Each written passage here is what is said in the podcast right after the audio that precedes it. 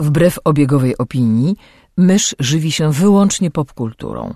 Jest zwierzęciem stadnym, które lubi dzielić się tym, co znajdzie ze światem. Jej naturalnym sposobem komunikacji jest przerywany śmiechem słowotok. Słuchacie podcastu Myszmasz.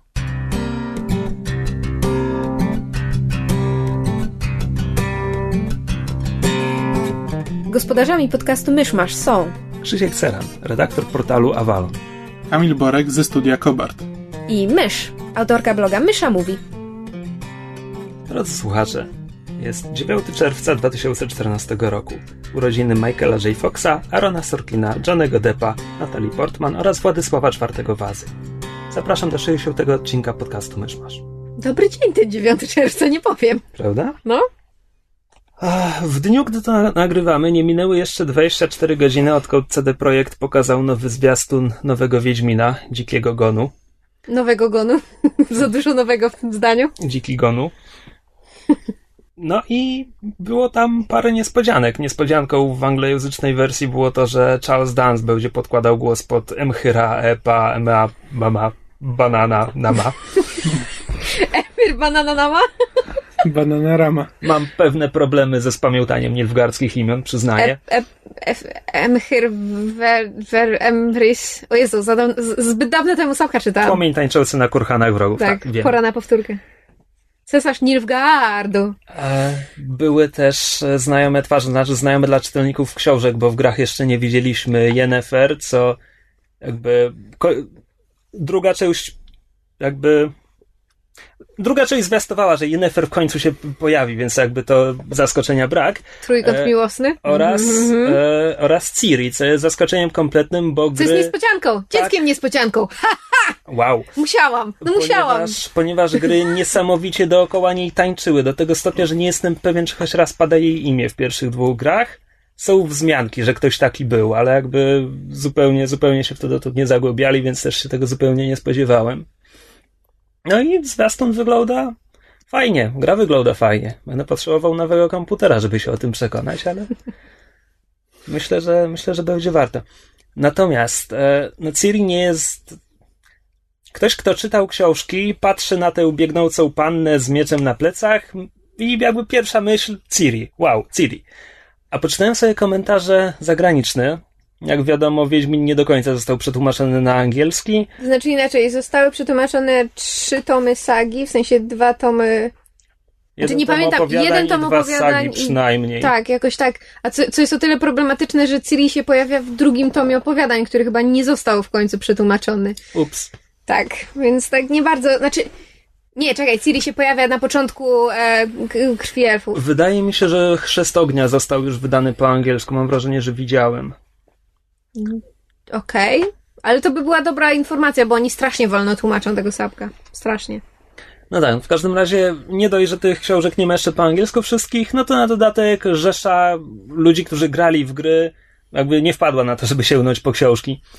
E, w związku z czym e, widziałem w internecie komentarze na zasadzie, że ktoś wiesz, ogląda sobie ten trailer i widzi dziewczynę z mieczem na plecach i jego pierwsza myśl jest o, będzie można zagrać Wiedźminką.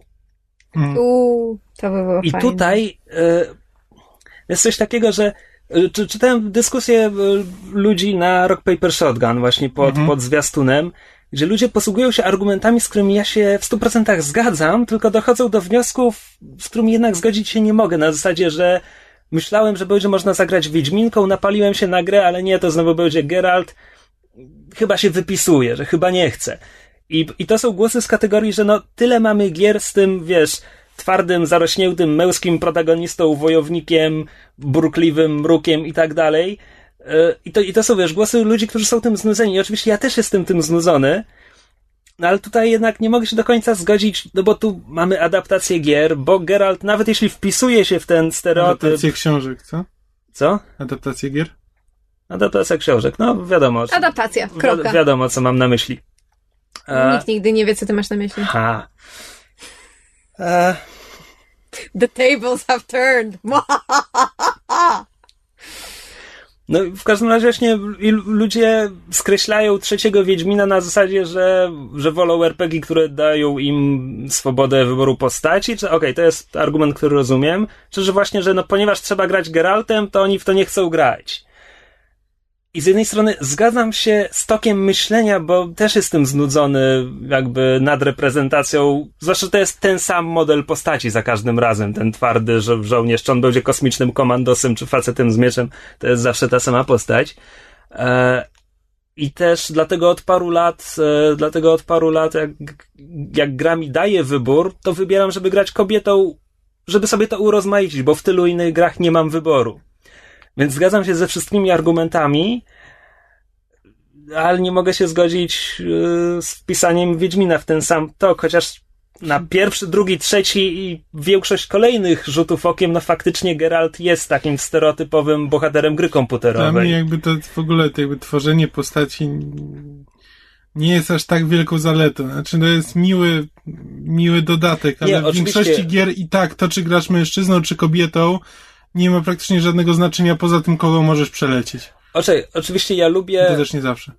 Ja też wolę RPG, które dają mi konkretną postać, e, bo to pozwala na stworzenie konkretnej historii Dokładnie. tej postaci. Stąd moje uwielbienie dla Planescape Torment i innych gier tego typu.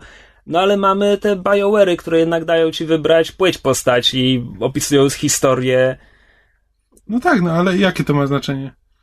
No, grałem zarówno Shepardem mężczyzną i Shepardem kobietą i żadnej praktycznie różnicy mi to nie robi. No ja zapisuję się do szkoły myślenia, że Jennifer Hale lepiej sobie z rolą poradziła niż no, ktokolwiek. No dobra, no ale to już w ogóle odchodzimy od tematu na to.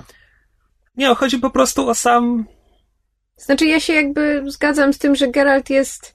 Znaczy, on się wydaje tym archetypem postaci, ale jeżeli ktoś, tylko, tylko to jest kwestia tego, czy ktoś zna książki, bo jednak w książkach Geralt jest jakby samoświadomy tego, że on jest właśnie ten, ten co, facet grach, z mieczem. W grach również, między innymi dlatego, że pierwsza gra pasożytowała na książkach. Tam mm. w dialogach gry były całe, całe zdania, grałam, całe akapity mm. żywcem z książek Ale wzięte. to ciekawa informacja. Nie, ja się oczywiście, wiesz, dla mnie też Geralt jest kimś więcej.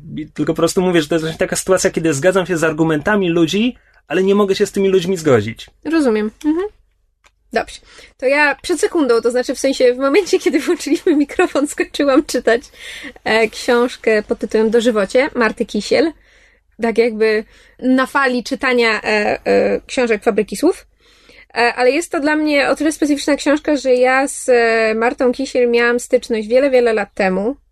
Tak, z pięć albo siedem. Znaczy autorką, czy jej książką? E, z, z, zaraz do tego dojdę. Z, z twórczością Marty miałam styczność pierwszy, pierwszy raz parę lat temu, kiedy w zbiorze opowiadań um, Kochali się, że strach um, przeczytałam jej krótkie opowiadanie Dożywocie, które opowiada o pisarzu, E, Konradzie, który w spadku dostaje dom gdzieś tam na strasznym zadupiu i jedzie do tego domu i się okazuje, że to jest jakiś totalnie gotycki, gargamelowaty koszmar i że ma w tym domu dożywotników. I tymi dożywotnikami są anioł, który ma uczulenie na pierze i ma obsesję sprzątania, e, pradawny potwór ciemności, który jest świetnym kucharzem, E, nieszczęsny poeta szczęsny, który jest e, e, samobójcą, który e, e, zakochał się nieszczęśliwie w dziewczynie, palnął, w łeb, e, palnął w sobie w łeb, po czym został widmem. cztery higieniczne utopce, kotka z piekła rodem i cała jeszcze zgraja innego teatajstwa. I ja, ja byłam zachwycona tym opowiadaniem, bo jeszcze nigdy się nie spotkałam w, w czytaniu polskiej fantastyki z tekstem, który byłby napisany z takim humorem i taką giętkością języka. Marta robi fantastyczne rzeczy, to znaczy, ona ma mniej więcej takie poczucie humoru na zasadzie, że jak, jak, jak się mówi, że a, że tam przeszło ludzkie pojęcie. To jakby Marta rozumie tego typu powiedzenia i metafory bardzo dosłownie i wrzuca to w swoje teksty. Czyli na przykład, że kiedy pisze, że tam, nie wiem, Konrad przeszedł przez pokój jak burza, to potem do tego dopisuje metafory na zasadzie, że tam za nim niemalże szły, prawda, chmury gradowe, pioruny mu biły z oczu. Ja to strasznie źle opisuję, ale to jest fantastyczny, e, fantastyczny styl. Zresztą mogę, mogę na fanpage wrzucić jakby um, link do, do tyłu okładki, gdzie, gdzie można dosłownie fragmencik um, sobie zobaczyć Marty stylu. E, I przeczytawszy to krótkie opowiadanie, bardzo zaczęłam liczyć na to, że kiedyś powstanie y, książka. I rzeczywiście po latach ona powstała jakoś z, zupełnie mnie ominęła, zauważyłam ją dopiero po latach, teraz się wreszcie za nią wzięłam. No i to jest króciutki zbiór opowiadań, jakby toczących się w tych samych realiach, właśnie w, w tym domu, który się nazywa Lichotka. E, wokół właśnie tych, tych dożywotników i tego pisarza Konrada. I jest to strasznie sympatyczna lektura. Naprawdę właśnie taka z humorem, z jajem, z polotem, e, z takimi trochę naleciałocia... Naleciało, naleciałociami. Naleciałociami, tak. Naleciałościami polskiego romantyzmu i słowackiego i Mickiewicza, a z drugiej strony takiego trochę kabaretowego poczucia humoru i trochę gotyku w tym jest. Jest to naprawdę fantastyczna lektura. E, teraz właśnie przeczytałam e, do, do, do, samego końca. Bardzo mi się podobało. Na koniec jest um, twist. I to, co mi się szalenie podoba, to jest to, że e, bohaterowie nie są idealni, mają wręcz same wady, a przy tym są tak szalenie sympatyczni, po prostu nie da się ich nie polubić. I to jest jedna z zalet stylu Marty. E, jest jeszcze druga książka, której tytułu niestety nie pamiętam, ale e, została wydana niedawno, e, więc będę się do niej zabierać i, i meldować, jak mi się podobało. A mm, dożywocie Marty Kisiel bardzo naprawdę z całego serca polecam. To jest lektura, która właściwie moim zdaniem nie może się nie spodobać i nie może nie trafić do, do czytelnika, bo jest absolutnie fantastyczna. Skoro jesteśmy przy książkach, to uporałem się wreszcie z przedksiężycowymi Anny Kańtoch, to znaczy przeczytałem przedksiężycowych tom trzeci. I o przedksiężycowych mówiłem już, wydaje mi się, dwukrotnie przy okazji tomu pierwszego i drugiego. Także Mówisz? Teraz będzie w skrócie. To jest ta powieść science fiction o niezwykłym mieście, gdzie, którego mieszkańcy czekają na jakieś mistyczne, przepowiedziane przebudzenie, którego dożyją tylko ci, którzy będą naj, tylko że te istoty, które obiecały im to, nie sprecyzowały, jakie to ma być naj, więc oni próbują być najróżniejsi naj i posługują się inżynierią genetyczną, żeby przerobić się na najlepszych e, malarzy, najskuteczniejszych zbrodniarzy, najbardziej znających się na rybołówstwie środkowo tym słodkowodnym, nie wiem, no po prostu mhm. tak, im dziwniej, tym lepiej. Do tego jest wątek, e, aha, i ci niegodni pozostają odrzuceni w przeszłości, bo to miasto cały czas idzie do przodu, a ta teraźniejszość zostaje przeszłością i ci, którzy są cały czas na czele w peletonie mogą zjeżdżać windą czasu do tych odrzuconych miast, ale, ale ci, którzy tam pozostali, tkwią w nich i tam cierpią choroby, głód i, i mm, coraz szybszy rozpad. A do tego są jeszcze potomkowie ludzkich kolonizatorów, którzy przypadkiem tam trafiają na tę planetę. Jeden z nich jest jednym z bohaterów. On się pojawia jeszcze w pierwszym tomie. Teraz ten wątek wraca. E, no i pierwszy tom był wprowadzeniem do tego bardzo dziwnego świata. Bardzo dziwnego, bardzo unikalnego, bardzo fajnie malowniczo przedstawionego. Na tyle, że to po trzech książkach to wciąż jest dziwne. Jakby to nie jest rzeczywistość, do której się przyzwyczajasz, ale potrafisz ją, no może nawet nie zrozumieć, ale jakby ogarnąć. wiesz, co się dzieje i o co chodzi. Zaakceptować, tak? E, drugi tom był, był o zmianach. Tam się taka mała rewolucja rodziła w tym mieście, plus bohaterowie się zmieniali. No i trzeci tom, a właściwie to tomik, bo on jest nawet optycznie cieńszy od poprzednich, to jest finał, gdzie te wątki się splatają, domykają, to jest napisane w takich bardzo krótkich rozdziałikach, które są jeszcze przetykane takimi interludiami z perspektywy bohaterów, których w ogóle nie widzimy w książkach, nie pytaj. A do tego jeszcze chyba na początku każdego tomu, może w środku też, są przebitki, taka klamra narracyjna, gdzie jeden z bohaterów opowiada to nie wiadomo komu.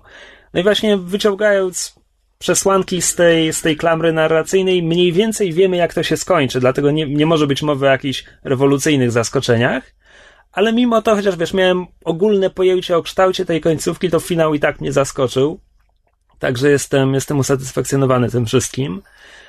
A, natomiast będę musiał trochę ponarzekać na to, jak to jest wydane. To jest wydawnictwo Powergraph, to jest wydane w trzech osobnych tomach, każdy w twardej okładce i tam jest zmarnowana niesamowita ilość papieru. Znaczy, czasami mamy do czynienia z rozdziałikiem, gdzie to jest dosłownie akapit, który jest, wiesz, jeden akapit na całej stronie, wcześniej jest cała biała strona, bo się rozdział skończył.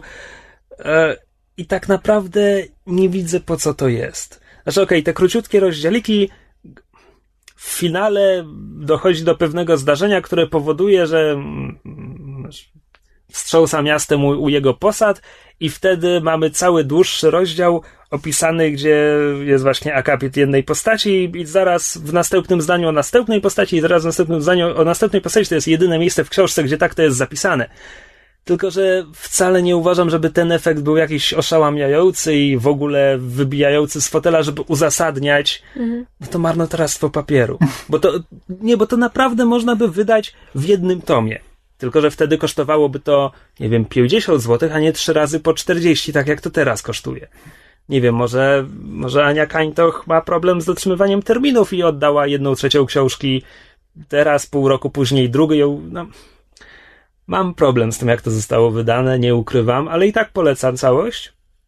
A, a jeszcze blurb na okładce mnie wkurzył, bo oczywiście jest, że e, tom trzeci zamyka cykl od, od przedksiężycowych to nie jest cykl. To jest trzecia, trzecia jedna trzecia książki. Okay. No dobra, także tak, irytuje mnie e, forma, ale treść jest bardzo fajna. Dobrze, to ja mogę opowiedzieć, e, ponieważ jako jedyny widziałem króciutko o serialu Silicon Valley. Silicon Valley jest serialem o Dolinie Krzemowej w Kalifornii. Opowiada historię um, jest wyraźny główny bohater, który stworzył algorytm, żeby stworzyć stronę, która pozwala wyszukiwać muzykę. E, na, e, puszczasz kawałek muzyki i znajduje ci, e, znajduje ci odpowiednią muzykę, czy coś takiego. Nie, to jest e... chyba dla artystów, żeby mogli zobaczyć, czy ktoś kiedyś stworzył podobny utwór tak, do twojego i czy będziesz miał problemy z copyrightem. Tak, że jakby wymyślił tragicznie nudną stronę, z której nikt nie będzie korzystał, ale przy okazji stworzył algorytm kompresujący, którym zainteresowały się właśnie dwa, e, zainteresowali się dwaj jakby najwięksi, dwaj najwięksi biznesmeni w, w Dolinie Krzemowej.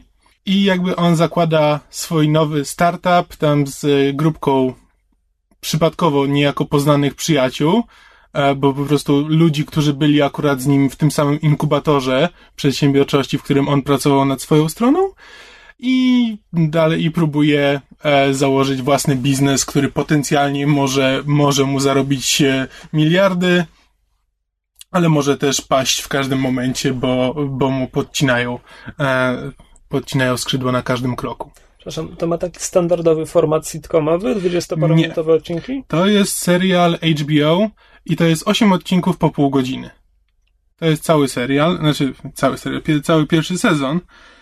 O serialu mam niesamowicie mieszane uczucie. Naprawdę nie jestem w stanie powiedzieć, czy on mi się tak naprawdę podobał, bo to jest serial stworzony przez niejakiego Mike'a Judge'a, który między innymi stworzył e, postaci Beavisa i Buttheada, um, a także on stworzył całą masę, e, całą masę jakby e, bardzo, bardzo lubianych i dobrze ocenianych seriali, Takich w dużej części kreskówek, jak na przykład King of the Hill, e, który też jest jakby właśnie w takim stylu, gdzie to są komedie, tak jak właśnie BBC Butthead, być może, być może też Daria. E, czekaj, czekaj, czekaj. Czy King of the Hill nie miało takiego rewolucyjnego polskiego tytułu? Tak, Bobby kontra Wapniaki. Tak, przygody Fraja w kosmosie. Dokładnie. E, też stworzył film e, Idiocracy, Idiokracja. Słyszałem, nie e, widziałem. Ja też nie widziałem, ale słyszałem i też jakby ma dobre opinie. Tylko, że właśnie jakby widziałem parę odcinków King of the Hill, e, widziałem parę odcinków Beavis'a i Badheada. Jest to jakby rodzaj komedii, który nie jest śmieszny. Znaczy on gra taką pewnym zażenowaniem, e, jakby dziwnymi sytuacjami, ale to nie jest to nie zawsze jest śmieszne. I co, Silicon Valley jest takie samo? Tak, to samo, że masz całą masę różnych dziwnych postaci. Jakby każda z, te, z te, um, każda z tych postaci, która znajduje się w firmie głównego bohatera, ma swój charakter. Jest tam satanista. E, satanista to charakter. jest tak. E, facet, facet, który właśnie założył ten inkubator i przewodzi jest też... skończonym dupkiem. Tak, jest skończonym dupkiem. Jakby cała masa takich właśnie e, postaci z wyraźnym charakterem, bardzo dziwnych i na tym głównie leci serial, tylko że jeśli o mnie chodzi, to jest trochę za mało. Jakby mi to nie wystarcza. Jakby podejrzewam, że serial zbiera bardzo dobre opinie, bardzo dobre oceny, e, jest uznany, do, też dobrze oceniany przez krytyków, ale na mnie ten humor nie robi wrażenia. Więc to jest tylko kwestia subiektywna. Um, tak, słucham? To znaczy, ja, bo ja widziałam dwa czy trzy odcinki Silicon Valley, bo stwierdzi, po pierwsze obiecałam sobie, że będę oglądać wszystkie piloty, a po drugie zazwyczaj staram się obejrzeć pilota i jeszcze jeden odcinek, żeby zobaczyć, czy, czy to jest tylko kwestia pilota, czy całego serialu, bo, bo są seriale, gdzie pilot jest skrajnie różny od, od, od reszty. Ja jakby... Ja, ja rozumiem, co można widzieć w tym serialu, bo jakby pod koniec drugiego odcinka była we mnie taka iskierka pod tytułem a może oglądać dalej, bo Mam wrażenie, że HBO idzie w stronę bardzo specyficznego pomysłu na siebie, jeśli chodzi o ich gałąź komedii. Mianowicie um, mają Silicon Valley i mają Girls, teraz dwa najgłośniejsze i najbardziej chwalone swoje seriale komediowe i to są seriale, które są moim zdaniem kompletnie nieśmieszne. To znaczy, to nie jest serial komediowy, to jest serial bardziej o, taki... To jest taki dramedy. Tak... Nawet nie, nie o to chodzi, to jest serial jakby komentujący życie i świat i w tym czasem jest humor, mhm. a czasem jest sarkazm, czasem jest cynizm. To jest po prostu komentarz społeczny tak. w formie odcinkowej. Podejrzewam, że jeśli ktoś na przykład siedzi w tym środowisku informatyków, e, to, to może być to, przekomiczne. To dla niego to będzie przekomiczne, bo to jest jakby pewne wyśmianie pewnych schematów, które funkcjonują, funkcjonują w tym, świe- w tym świecie, jakby komentarz na ich temat. Czytałem, czytałem, że ten serial jest właśnie bardzo celny w tym, jak przedstawia tak, ludzi bo jakby Mike Judge jest ogromnym nerdem e, i jakby to jest, to jest rodzaj postaci jak ludzie, którzy tworzą Futuramę, którzy poza tym, że są scenarzystami i piszą komedię, to też bardzo często e, znają doskonale matematykę i Futurami potrafią stworzyć równania e, dla żartu, które tak naprawdę, których nikt wcześniej jakby nie napisał, tylko zostały specjalnie napisane do, do żartu i robią wrażenie na innych matematykach. I jakby Mike Judge jest taką postacią i on sam w sobie jest niesamowicie inteligentnym człowiekiem i e, tutaj dojdę właśnie do tego, co najlepsze wrażenie na mnie z tego serialu zostawił pierwszy i ostatni odcinek.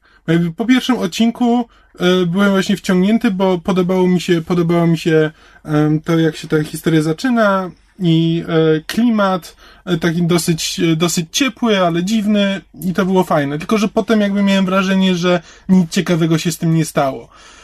E, I właśnie w ostatnim odcinku nawet komentowałem na fanpage'u jest e, nie, przedziwna scena, która znów nie jest, nie jest technicznie rzecz biorąc śmieszne. To nie jest tak, że ja siedziałem i się chichrałem e, przed, przed telewizorem, ale po prostu doceniałem jak, jak niesamowicie skonstruowany jest cały odcinek i e, jak niesamowicie gikowski żart o penisach, który, e, który jest jakby podstawą tego odcinka A, to, i podstawą to, to rozwiązania e, tak, sytuacji gdzie przy, właśnie próbując, próbując decydować, jak, e, e, jak wybrnąć z ciężkiej sytuacji, jak e, poprawić ten algorytm kompresujący, zaczynają rozmawiać o tym, że ponieważ są na konferencji, zaczynają rozmawiać o tym, jedna z postaci mówi, że już nie mamy szans, że mógłbyś zwalić konia wszystkim osobom w, te, w tej sali i tak byśmy nie wygrali i zaczynają zastanawiać się nad tym, jakby to zrobić w jak najszybszym czasie. Co prowadzi do powstania, te, później e, zaczynają rozwiązywać drogą, w ten e, sposób problemy. Drogą konstru- ten, kreatywnego myślenia i dość specyficznej e, wyobraźni dochodzą do nie, nie chcę już za dużo. Dochodzą do ciekawych już, wniosków. Już i, tak, już i tak prawdopodobnie za dużo powiedziałem. Pewnie ktoś mi wytknie, że to jest bardzo duży spoiler, ale Um, to możemy jakby, zaznaczyć w opisie odcinka. Choć nie, jakby nie sądzę, bo w momencie, kiedy już się ten wątek zaczął, to jakby jest jasne, do czego on prowadzi, jakby o co, e, o co chodzi, ale, ale jest fantastycznie poprowadzony i bardzo duże na mnie wrażenie zrobiło. I to jest właśnie ten problem, że ja doceniam ten serial intelektualnie, ale mm, ale nie śmieszy mnie aż tak, jak powinien. I na przykład też wspominałem w zeszłym tygodniu, czy tam dwa tygodnie temu o serialu Louis, który też właśnie y, mówiłem, że jest y, komedią, która nie zawsze jest śmieszna. Przy czym Louis na mnie robi większe wrażenie, ponieważ Louis, jeśli nie jest śmieszny, to, y, to ma w tym cel. Znaczy, jakby ważniejsze jest to, co ma do przekazania, niż to, żeby być śmiesznym. Czasami, że po prostu taką podejmuje decyzję, że teraz ma coś do powiedzenia e, i nie zawsze, nie zawsze może być w tym zabawny. A jakby Silicon Valley po prostu mnie nie śmieszy, bo, bo nie siedzę w tych, e, w tym środowisku. I prawdopodobnie to jest ten problem. Podejrzewam, że właśnie wszelkich informatyków to ten serial rozbawi do łez. Ale mm, na innych może, może zrobić takie samo wrażenie jak na mnie, gdzie po prostu jestem w stanie stwierdzić, że tak, teoretycznie to jest dobrze skonstruowany serial, ale nie robi to na mnie większego wrażenia. To może od seriali do gier. Tak, to będzie kontynuacja z poprzedniego odcinka, bo tydzień temu mówiłem o ostatnim epizodzie Walking Dead od Telltale Games, a dzisiaj jestem już po czwartym epizodzie The Wolf Among Us, czyli drugiej gry e, Telltale Girls. O... Telltale Gals! Iha! No, Krzysiu, jak, jest, jak się nazywa ta firma? Jak się nazywa ta firma? Powiedz to. Say it. 10 razy szybko za karę. Telltale Games, Telltale Games, Telltale Games, Telltale Games. Czyli drugiej gry studia Telltale. Te... no. Walić to. tak bardzo chciał nam pokazać, że potrafi. Od tego studia, co wydało The Walking Dead, tak? Jakkolwiek by się ono nie, nie, nie nazywało. Hack move smack. Tak. To powiedz, że zapomniałeś, a ja wytnę to. Od TTG. Ech, czekaj, w ogóle nie pamiętam, jaka była konstrukcja zdania, zanim zacząłem.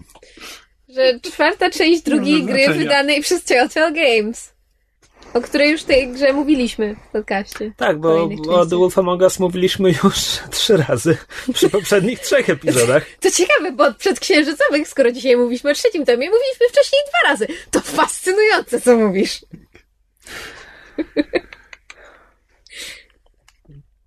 I tak jak e, po ostatnim epizodzie Walking Dead miałem duże zastrzeżenia, tak tutaj jestem usatysfakcjonowany. Może dlatego, że przeczytałem jakieś nagłówki recenzji, które były takie z wątpliwościami, że coś nie gra i tak dalej. No tutaj oczywiście znowu to samo. Musimy przyjąć, że to, to nie jest gra przygodowa, którą tam kiedyś to studio udawało, że robi gry przygodowe. To jest interaktywny film. Mm, ale w przeciwieństwie do ostatniego epizodu Walking Dead, tutaj czuję, że nawet jeśli gra wymusza na mnie, żebym szybko przeprowadził jakąś rozmowę i od razu przerzucam je do następnej rozmowy, to te rozmowy są takie bardziej, że tak powiem, mięsiste, jakoś bardziej pozwalają mi poczuć te postaci, e, sytuacje, w której się znajdują. Może też dlatego, że w tym epizodzie nie ma znaczy, ta, tam nigdy nie ma tak, że musimy się z czymś spieszyć, bo nie ma takiego mechanizmu w grze, że jeśli coś zrobisz za wolno, to coś się stanie, nie licząc tam sekwencji akcji. E, ale w poprzednich epizodach gra nam mówiła, że się mamy spieszyć. E, co tak naprawdę mechanicznie niczego nie zmieniało, ale było jakieś takie poczucie, że te rozmowy są jakieś takie, wiesz, bo mhm. mi się spieszy. No tutaj tego nie ma. Właściwie mechanicznie znowu mamy taki binarny wybór. Prawie wszystkie te duże wybory, które są anonsowane jako duże wybory w Wolf Among Us, sprowadzają się do tego, że musimy wybrać, które miejsce odwiedzimy najpierw. To się robi trochę śmieszne na tym etapie, bo poza tym tak naprawdę, czekaj, w dialogach były dwie sytuacje, gdzie tam były jakieś wybory, które postać zapamięta, bo coś tam, ale nie no, to jest pytanie, wiesz, czy rzucamy monetą i którą lokację odwiedzimy najpierw. Jesteśmy w takim punkcie śledztwa, gdzie ja się bardzo bałem, że ta początkowa sprawa zostanie, zostanie kompletnie zapomniana, bo końcówka trzeciego epizodu wprowadza na scenę takich nowych, nowe postacie, o których dotąd w ogóle nie słyszeliśmy, a które teraz chyba stoją za wszystkim, a może i nie. E, no i ten epizod, chociaż w dialogach co jakiś czas powraca taka rota, że no to nieważne, ja chcę tam sprawiedliwości za tamte zamordowane dziewczyny i tak dalej, więc technicznie rzecz biorąc postaci pamiętają, ale gra jednak zajmuje się właśnie wyjaśnianiem, kim są te nowe postaci, o co im chodzi i pod koniec tego epizodu niby coś wiemy, tak naprawdę wciąż nie wiemy. Mhm. Niewiele się ruszyło. Tak, no w sumie tak. No. Poznaliśmy operację powiedzmy takiego bajkowego mafioza, tak to, tak to nazwijmy. Mhm. Baśniowy ojciec chrzestny, który tam stoi w cieniu i ma haka na strasznie dużo bajek. Mm, ale tak, samo śledztwo nie posunęło się szczególnie. Coś też mi bardzo nie przeszkadza, ponieważ już poprzednie epizody wymagały zaakceptowania faktu, że e, nasz główny bohater, zły wilk, jest beznadziejnym detektywem. On jest naprawdę koszmarnym detektywem. E, I także jestem, jestem w stanie w to uwierzyć, że on tam po prostu, wiesz, biega i warczy na ludzi i tak naprawdę nie posuwa sprawy do przodu. To w miarę pasuje do, do jego metod działania. E, no ale tak, teraz już czeka nas wielki finał. Przewiduję, wydaje mi się, że wiem w jakim to kierunku pójdzie. A piąty odcinek to jest już ostatni? Tak, zawsze Aha, tak no jest. to muszę nadgonić. A jakieś już nie zapomniałem. Zdawało mi się, że Walking Dead miały 6. Pięć. Pięć. E, także wydaje mi się, że mniej więcej wiem, jaki będzie następny zwrot akcji niespodziewany. E, natomiast wciąż interesuje mnie, jakie będzie właściwie wyjaśnienie tej początkowej zagadki, bo mówię, śledztwo się nie posunęło. Mm. Ale warto, jeśli ktoś jeszcze nie dał szansy, to, to naprawdę polecam. Nawet nie wiem, czekaj, ty zacząłeś w to grać zupełnie nie znając komiksów, prawda? Tak. No to jakbyś ocenił, warto przeczytać jeden album komiksu, a potem grę, czy można grę bez komiksu? Warto przeczytać jeden album komiksu. E, znaczy uważam, że właśnie, żeby poznać trochę postaci, bo mówię, grając w tę grę, e, wydaje mi się, że wspominałem o tym już w podcaście, że e, jak zacząłem nie znając zupełnie tych postaci, to one się tak pojawiały dla mnie znikąd. I gra mnie prosiła o dokonanie wyboru, jakby na przykład zaufanie tej czy innej postaci, co, którą yy, Bigby zna, i jakby on teoretycznie ma możliwość dokonania takiego wyboru na podstawie charakteru innej postaci, ale ja nie, nie mam. Szans, tak. tak. Więc e, warto, warto przeczytać mimo wszystko przynajmniej jeden, żeby się właśnie zorientować, kto jest kto, kto jakie miejsce zajmuje w hierarchii całego tego świata i tak dalej. Baśnie były u nas wydawane przez Egmont, wciąż są. E, tylko chyba jest problem z dostaniem tych pierwszych tomów, ale może są po bibliotekach. Niektóre biblioteki mają komiksy. Są bardzo fajne biblioteki, jak mają komiksy. E, także tak, Wolf Among Us w dalszym ciągu polecamy. Mm.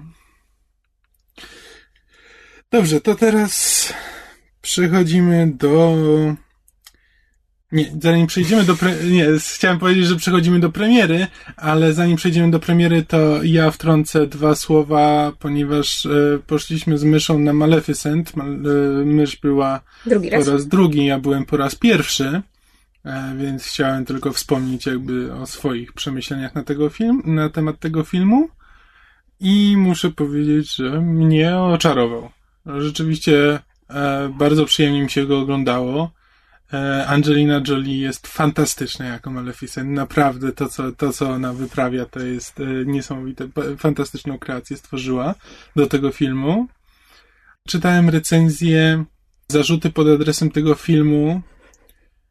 E, jakby też rozmawialiśmy o tym z, z Myszą, że jesteśmy w stanie zrozumieć jakby te argumenty, ale naszym zdaniem one są nietrafione, bo jakby to są argumenty, że na przykład, no, że byłoby ciekawiej, gdyby postać ojca e, śpiącej królewny była bardziej wieloznaczna. I jakby to jest bardzo dobry argument do, e, do filmu, do poważnego filmu. Natomiast to jest bajka, to jest bajka dla dzieci. Jakby, jakby wielokrotnie jakby, właśnie... To nie jest utwór wierszowany, kotek, to nie jest bajka. Musi być wieszana? Tak. Jak myślisz, dlaczego Jarek na mnie krzyczy za każdym razem, jak na film animowany mówię per baja? Nieważne. Nie no, bo jeśli o kreskówce mówisz bajka, to Znaczy, moim zdaniem jakby to, to różnica między bajką a baśnią, e, zawsze rozumiałem, że tam w konstrukcji jest, e, jest różnica, nie, nie w formie. Ale to już nie, nie będę się w to wdawał, bo w tym momencie nie pamiętam. E, nieważne, czy to jest bajka, czy to jest baśń, a też wielokrotnie pojawiały się na przykład porównania do e, ten Snow White and the Huntsman, e, jak to się nazywało? Królewna Śnieżka i Łowca. No, po prostu Królewna Śnieżka i Łowca. Ewentualnie znana A... też Królewna Śnieżka i Owca. Mhm. Ewentualnie Królewna Śnieżka i Obcy. Przy, przy czym jakby Królewna Śnie, y, Śnieżka i Łowca to był właśnie poważ, y, poważne podejście do dziecięcej bajki. Podob, to było właśnie... Podobno z marnymi rezultatami. Z marnymi rezultatami, tak, ale to jest jakby osobna sprawa. Ale to było podejście jakby na poważnie zrobienie właśnie poważnej historii właśnie z bajki, baśni, jakkolwiek byśmy tego nie nazwali. E, Maleficent nie jest czymś takim. To nie, to, to, to, e, to, nie próbuje być poważny film, nie próbuje opowiedzieć właśnie poważniejszej historii, bazując na, e, e, na, znanej, na znanej historii, tylko po prostu opowiada inną bajkę, inną baśń na podstawie tego, co już znamy. I to jest wciąż opowieść dla dzieci, i to jest wciąż właśnie bajka, i to jest wciąż ma, trzyma się pewnych schematów e, dla tego gatunku. I jakby można właśnie temu zarzucić, i gdyby to był jakby inny film, gdyby to rzeczywiście ten film próbował się traktować na poważnie i próbował dotrzeć do e, poważniejszego widza, e, to te argumenty byłyby zasadne. Moim zdaniem nie są, bo ten film mimo wszystko jest skierowany do dzieci, to jest po prostu, owszem, żywi aktorzy, ale bajka dla dzieci mimo wszystko. Znaczy, umówmy się, dorośli też mogą czerpać, czerpać tak, z tego nie, filmu Friday, czego tak. najlepszym przykładem jakby właśnie to, że ja i Kamil wróciliśmy z kina oczarowani, ja wręcz dwukrotnie, mhm. za drugim razem jeszcze bardziej. E, więc e, ja się jak najbardziej z Kamilem zgadzam. Dla mnie po prostu krytyka tego filmu bierze się z e, trzech rzeczy. A, niezrozumienie tego, że to jest baśń. Kropka. I rządzi się wszelkimi prawidłami baśni, włącznie z tym, że jest e, prosta konstrukcja, czarno-biali bohaterowie, przewidywalny koniec, etc., etc. Dwa, to jest drugie zarzut, znaczy druga jakby grupa um, zarzutów, z jaką się spotkałam, to jest to, że albo to nie tak miało być i Maleficent wcale taka nie była, bo my ją znamy z animacji, ona tam była zbistą, e, złą czarownicą i, i ona się zjawia na chrzcinach i przeklina niemowlę właściwie bez powodu i to było zajebiste, że ona nie miała powodu. No i tu mój argument jest pod tytułem e, dorośli. A trzeci, trzecia grupa argumentów moim zdaniem bierze się stąd, że świat jest pełen cyników i ludzi, którzy nie mają w sobie dziecka. Nie są w stanie odnaleźć tej wewnętrznej jakiejś tej, nie wiem, niewinności, czy jakiegoś takiego, takiej otwartości, żeby znaczy, dać się oczarować. Zrobił, zrobił wrażenie jakby morał tej historii nawet i do czego prowadziła cała opowieść. I jakby jest fajnie zagrany. Jakby tak, no jest, są, są, niestety, są, jest niewykorzystany potencjał. No, e, Elle Fanning nie ma wiele do zagrania, e, czyli właśnie e, Aurora. Aurora, czyli śpiąca królewna. Um, to po prostu no, jest dosyć jednowymiarową postacią, bo jest po prostu radosna. To jest cały jej um, opis sumie, charakteru. Co w sumie stoi w zgodzie z tym, e, jaka tak, była no. animowana. No. Ale no właśnie o to chodzi, że jakby to są archetypy postaci, bo bajka się opiera na takich archetypach. I właśnie sprawdziłem, bajka nie musi być wierszowana. Dziękuję bardzo. Krótki utwór literacki zawierający morał pouczenie może być wierszowany, czasem żartobliwy. Ale widzisz, jest może. No, może, ale nie musi. Ja. No. Ale musi mieć morał. To akurat pamiętam. Mm, tak, po prostu właśnie ja odróżniałem, no, bajka to jest właśnie e, Śpiąca Królewna, baśń to nie. może być nawet Tolkien. No nie, Śpiąca Królewna jest baśnią, bo tam są, tam są właśnie jest walka dobra ze złem, e, motywy fantastyczne z folkloru, ludowe, to jest wszystko Śpiąca Królewna. Ja tylko dodam, że mnie cholera bierze, kiedy ktoś mi każdą kreskówkę nazywa bajką. Ale dlatego ja nie mówię na, na kreskówki bajki, ja mówię baja. Dla mnie to jest takie określenie na zasadzie no dzi, dzi, dzi. Ale to nie jest, ja wiem, że to nie jest bajka, tylko to jest takie pieszczotliwe określenie, które zadziwiająco wiele osób rozumie, a tylko nie, niektóre się obruszają to, na semantykę. Kiedy ktoś mi animowanego Batmana nazywa bajką. A nie, to jest karygodne. No to, właśnie, to, o tym mówię. To potępiamy, absolutnie. No dobra, to co, przejdziemy do premiery ten? premiera, premiera tygodnia. tygodnia. Tak? tak, i zresztą jak to nagrywamy, to nagrywamy w najlepszy możliwy do tego dzień, bo e, w rocznicę lądowania e, w Normandii, które właśnie, a film, o którym mamy zamiar mówić, jest poniekąd hołdem właśnie dla tej daty. Tylko z kosmitami? Tylko z kosmitami. Tak, i dniem świstaka na dokładkę. Mm, tak, mowa o filmie Skraj Jutra, czyli The Edge of Tomorrow. Tak, który w miniony piątek dla was, a dla nas nagrywających dzisiaj ma premierę. Tak, czyli 6 czerwca właśnie, dokładnie w rocznicę um, ataku na Normandię. E, czy desantu na Normandię, przepraszam. E, I jest to film z Tomem Cruzem i to od razu odstrasza parę osób. E, A z kolei parę innych przyciąga. Tak, ja to... na przykład stwierdziłem po tym filmie, że nie jestem w stanie nie lubić Toma Cruza. Znaczy, ja mam tak samo. Mam gdzieś wewnątrz taką myśl, że powinienem go chyba nie lubić i prawdopodobnie jakbym go spotkał osobiście, to bym go nie lubił ale jak go oglądam na ekranie, to nie jestem w stanie. Nic nie poradzę na to, że sam jego uśmiechnięty ryj mnie irytuje na ekranie. No właśnie. A z kolei... filmy, filmy, w których jest Tom Cruise i mnie nie irytuje, mogę policzyć na jednej ręce. To jest Zakładnik z Jamie Foxxem. Koniec. Być może wywiad z wampirem, ale ja go tak dawno nie oglądałem. Uuu, shiny. A poza tym nie mogę ścierpieć Toma Cruise na ekranie. Znaczy, ogląda, jak kiedy oglądałem Wojnę Światów Spielberga, to po prostu ten Tom Cruise mi tam Oj. tak nie pasuje w każdej scenie. Dobrze, wo, wo, ale w Mission Impossible też się wkurza? Pierwszej albo drugiej? Wiesz co, to, to już... Aha, okej. Okay. Nie, nie po prostu tak strasznie dawno tego nie widziałem. Tutaj akurat jest dobrze obsadzony, bo on gra postać jakby teoretycznie żołnierza, majora, poznajemy go jako majora, który jednak dochrapał się y, tego tytułu, będąc. Um, Public Relations, media. Będąc tak, marketingowcem.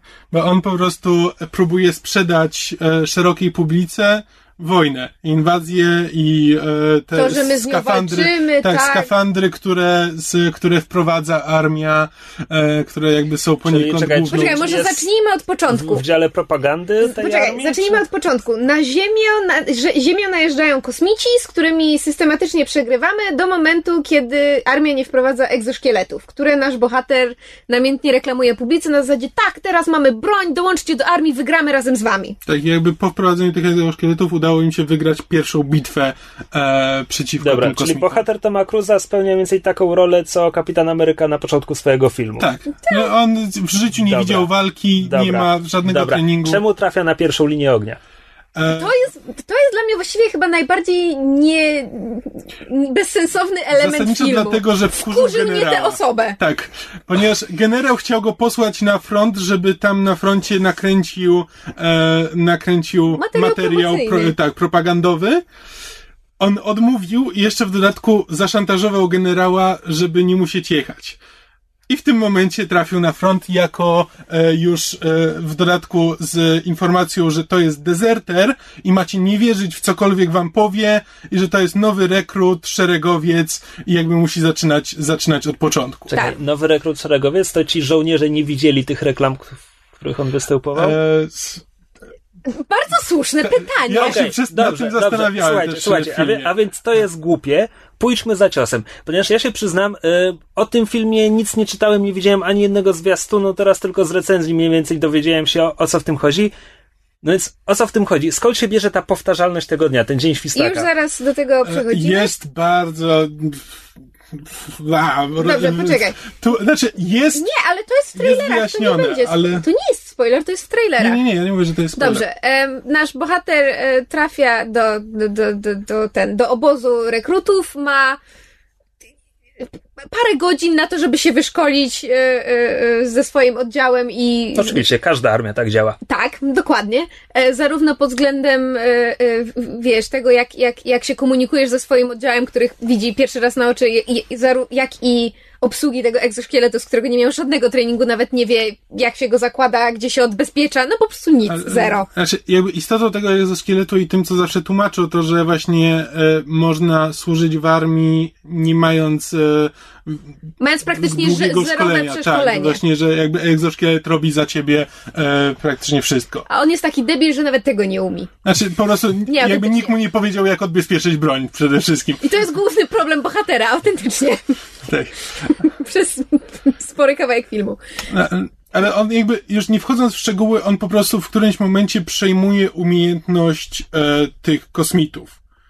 Okazuje się, że kosmici On, mają. Czyli Tom Cruise. Tom tak. Cruise, tak. Kosmici mają Przez umiejętność przypadek. restartowania dnia. To po prostu respawn. To, ten film jest właściwie jedną wielką grą komputerową. To e, e, ten Salantor z Bobrowni cudownie napisał, że to jest od nuba do, do ten, do, do e, God Mode. w jeden dzień. Tak, jakby no, to, to nie jest całe. Kosmici potrafią tak. cofać czas, tak? Tak. Tak. Znaczy nawet nie wiem, cofać czas. Dlatego mają tak ogromną przewagę. Restartować jakby... dzień, pamiętając to, co się wydarzyło. Czyli oni się uczą na własnych błędach. Jakim cudem oni zaczęli przegrywać tę wojnę? A widzisz, ten jest, Nie, to jest, to jest wyjaśnione ma z e, ten. E, Okej, okay, dobrze. Sensownie. Wierzę na e, słowo. Ale ty, tak, to już byłby spoiler.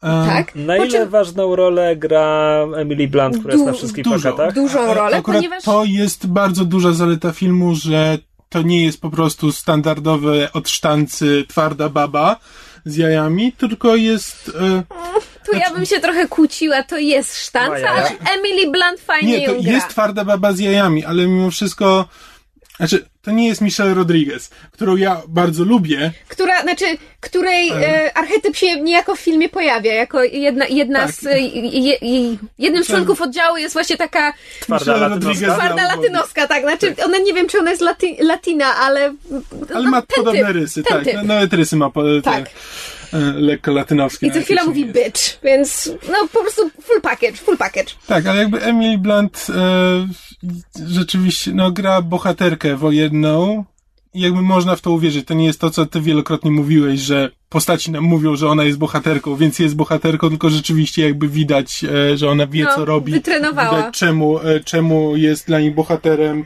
e, i, i i że jakby przyjmuje tą rolę na siebie, tak. No, jest to tyle ważną postacią i to też moim zdaniem nie jest spoiler, bo to też się pojawia w trailerach, że dowiadujemy się, iż ona też kiedyś miała tę moc i między innymi dzięki temu stała się tą bohaterką wojenną, więc ona się staje niejako mentorem Toma Cruza. I straciła tę moc? Za dużo pytań zadajesz. Za pytań zadajesz. Myślę, żeby, no, żebyśmy ci opowiedzieli cały film. No Możemy i tak to tutaj, poza no i tak wchodzimy nie, naprawdę. Po chodzi, chodzi mi pod... tylko o to, czy, czy to ma sens, jeśli to jest poruszone. Tak, tak. Okej, okay, tak, dobra, to, to, to, mnie satysfakcjonuje. E, I teraz, e, już jakby nie wdając się w szczegóły, oni, no oni chcą wygrać wojnę. A jak się dowiadujemy, jakby ta, ta, to jest decydująca bitwa, to w trailerze zresztą postać Cruza mówi, że, że tak, że jakby po tej bitwie już tracą tak, wszystko. Tak, prze, przegrywamy kompletnie, a, a musicie mi uwierzyć w to, co mówię, bo ja nie pierwszy raz żyję ten dzień. No i właśnie jakby dla mnie podstawową zaletą, e, film ma dwie podstawowe zalety, już jakby abstrahując od tego, że Tom Cruise w filmach akcji się sprawdza właściwie bezwzględnie na, bez względu na wszystko, bo on po prostu dobrze wypada w filmach akcji. Emily Blunt, jak już mówiliśmy, dobrze wypada w swojej roli, wytrenowała się do tego, widać muły, to nie jest, wiesz, chucherko, które biega w tym egzoszkielecie i mamy trudności z uwierzeniem, ona naprawdę te 25 funtów żywego metalu na sobie nosiła w trakcie kręcenia filmu. Dla mnie dwie zalety filmu to jest A, to jak, na jak wiele sposobów oglądamy śmierć Toma Cruza, co jest, to jest zaleta. running gag całego filmu. E, na, na ile sposobów i jak, e, jak różne stęknięcia jest z siebie w stanie wydać Tom Cruise, co podobno też było e, ten ćwiczeniem na planie pod tytułem A Tom, a teraz wydaj z siebie taki dźwięk, jakbyś tonął, a teraz wydaj z siebie taki dźwięk, jakby ci coś przejechało, a teraz wydaj z siebie i tak się bawili na planie. A druga rzecz to jest to, że jakby Mm. Bardzo mi się podoba to, jak e, e, film rozegrał fakt, że postać Toma Cruza posiada tę umiejętność, dlatego że w pewnym momencie, kiedy ta postać za każdym razem umiera i potem się budzi i za każdym krokiem jakby posuwa się dalej w tych w postępach, które czyni w zatrzymaniu tej, tej wojny, to w pewnym momencie jakby już totalnie olewamy, wszystko jest na zadzie, a pokażcie nam kolejną scenę akcji, bo co nam na nim zależy, on i tak zaraz się respawnuje. I jakby film bardzo fajnie z tym naszym z tym nas, naszym przekonaniem, że bohaterowi się nic nie może stać, bardzo fajnie e, w pewnym momencie sobie zaczyna pogrywać. Co dla mnie jest jedną z największych zalet tego filmu, bo w sumie się nie spodziewałam, że to, to zostanie to tak rozegrane. Niesamowicie sprawnie e, rozegrany film. Akcji e, sci-fi. Tak, że jakby w swoim gatunku jest naprawdę, naprawdę bardzo, bardzo dobrze napisany, nie najgorzej przemyślany. Tak naprawdę największy problem pojawia się dopiero w finale. Jakby finał jest wzięty. Z dupy. Nie, Dziękuję. Nie, nie wstydzę się tego powiedzieć. Jest wzięty z dupy. Tak. Y, finał, finał jest po to, bo historia musi mieć jakiś finał, który. Bo to jest film amerykański. Trochę inny w charakterze niż reszta tej, e, niż reszta filmu, ale, ale to nie wychodzi dobrze. Ale jakby to, ale to jest ostatni tam, nie wiem, 15-20 mm. minut, a do tego czasu naprawdę y, wszystko w tym filmie bardzo dobrze gra. E, nie ma jakiś, nie, nie ma typowego amerykańskiego nacjonalizmu, bo większość jednak e, dzieje się w Europie i spora część jakby tych żołnierzy też jest Europejczykami. Tak, tam jakiś Brytyjczyk, Szkot, ma, Francuz tak, chyba. Nie ma powiewających amerykańskich flag na wietrze. Jest tylko powiewający Tom Cruise. Tak.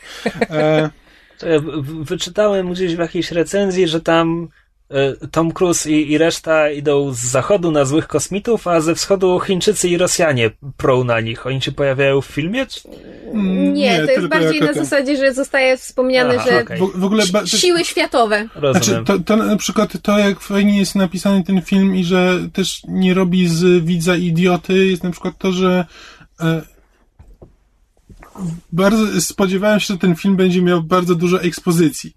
Jakby mimo wszystko dostajemy, e, nie ma wprowadzającej narracji, tylko zostajemy wrzuceni. Znaczy dowiadujemy się, że była e, inwazja z kosmosu w formie tam e, klipy fragmentów telewizyjne. klipów telewizyjnych, tam wiadomości, ale też jakby dowiadujemy się tylko, że była inwazja z kosmosu i że walczymy. I tam jakieś tam trochę, że bohaterowie, ale potem jakby o samych kosmitach dowiadujemy się trochę później, jakby te elementy są wprowadzane jakby stopniowo, nie tak, że na początku, dobra, na początku wrzucamy narratora, opowiemy wszystko, co jest do opowiedzenia, a potem zajmiemy się akcją. Tylko rzeczywiście film stara się być skonstruowany tak, żeby nie polegać na tego typu ułatwieniach. E, trzy pytania. Ci kosmici występują jako, jako frontowi żołnierze, czy też mają jakieś mechy? Czy chodzi mi o to, czy widzimy Oni są w ogóle metaliczni, czy... ale to są jakby, to, e. to są tak, jakieś okay. syntetyczne. E, drugie potwory. pytanie, kto to reżyserował? Doug Lyman.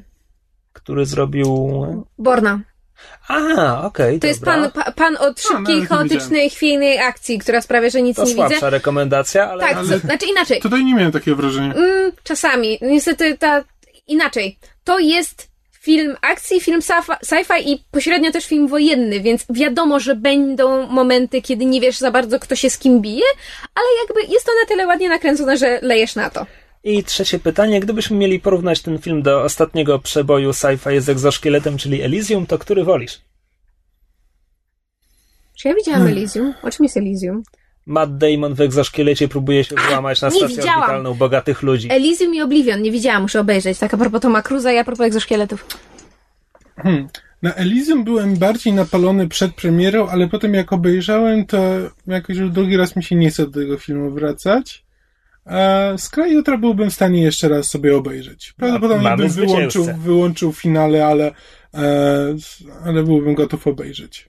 Nie, naprawdę można, można pójść do kina, nie wiem, jakieś. Bardzo dobra jakiś rozrywka. Dzień, kiedy będą względem... tańsze bilety, jeżeli ktoś nie chce wydawać kupy kasy na Toma Cruza, bo na przykład twierdzi, że nie warto, ale. E, nie, to jest bardzo, bardzo dobra roz, rozrywka, jakby tam pewnie można się, można znaleźć dziury logiczne, na pewno, bo taka historia zawsze ma dziury. Ale to tylko sprzyja dyskusji po seansie. Tak, to nie że... przeszkadza w odbiorze filmu. Tak, poza tym właśnie już ten nieszczęsny finał też sprawia, że e, zawieszenie niewiary idzie się paść, bo Tom Cruise powinien dawno umrzeć przy e, tego typu uszkodzeniach. Znaczy on tam naprawdę lata na lewo i prawo i o, obija się o każdą możliwą ścianę i nie, nie powinien tego przeżyć. Mimo, że jakby właśnie przez cały film miałem wrażenie, że że dosyć naturalnie to rozgrywają, że właśnie miałem wrażenie, że widzę żywego człowieka, który jakby poza, jeśli nie ma Który jak go coś walnie, no to tak, rzeczywiście coś złamie, coś go boli, stęka tak, siniak. to nie jest w stanie chodzić. Jakby przez większość czasu miałem wrażenie, że jest właśnie fajnie zrobiony, że można uwierzyć, że to jest prawdziwa postać z krwi i kości. Może ten finał ktoś dopisał, ale, co? E, a w finale już się, już naprawdę, tak. Trochę e, przesadzili. Hmm. Ale jakby mówię, to nie psuje, to nie psuje filmu. Można pójść, jak najbardziej. Nie zniechęcam. Nie, no absolutnie bardzo dobrze się bawiłem, a dość powiedzieć, że e, poszedłem na to w dzień, kiedy musiałem wstać o szóstej i przed wejściem do kina były, e, zasypiałem na stojąco, a cały, cały film obejrzałem e, w ogóle zapominając o tym, że jestem zmęczony i śpiący. Dobra rekomendacja. Czas na kołcik mailowy, który nagraliśmy już jakiś czas temu. Uważny słuchacz może, może odkryje kiedy. E, ale tak, no. Autor maila czeka na odpowiedzi, także kołcik mailowy. Już, proszę. Dostaliśmy maila od naszego stałego słuchacza Łukasza, który ma kilka pytań. Bardzo konkretnych.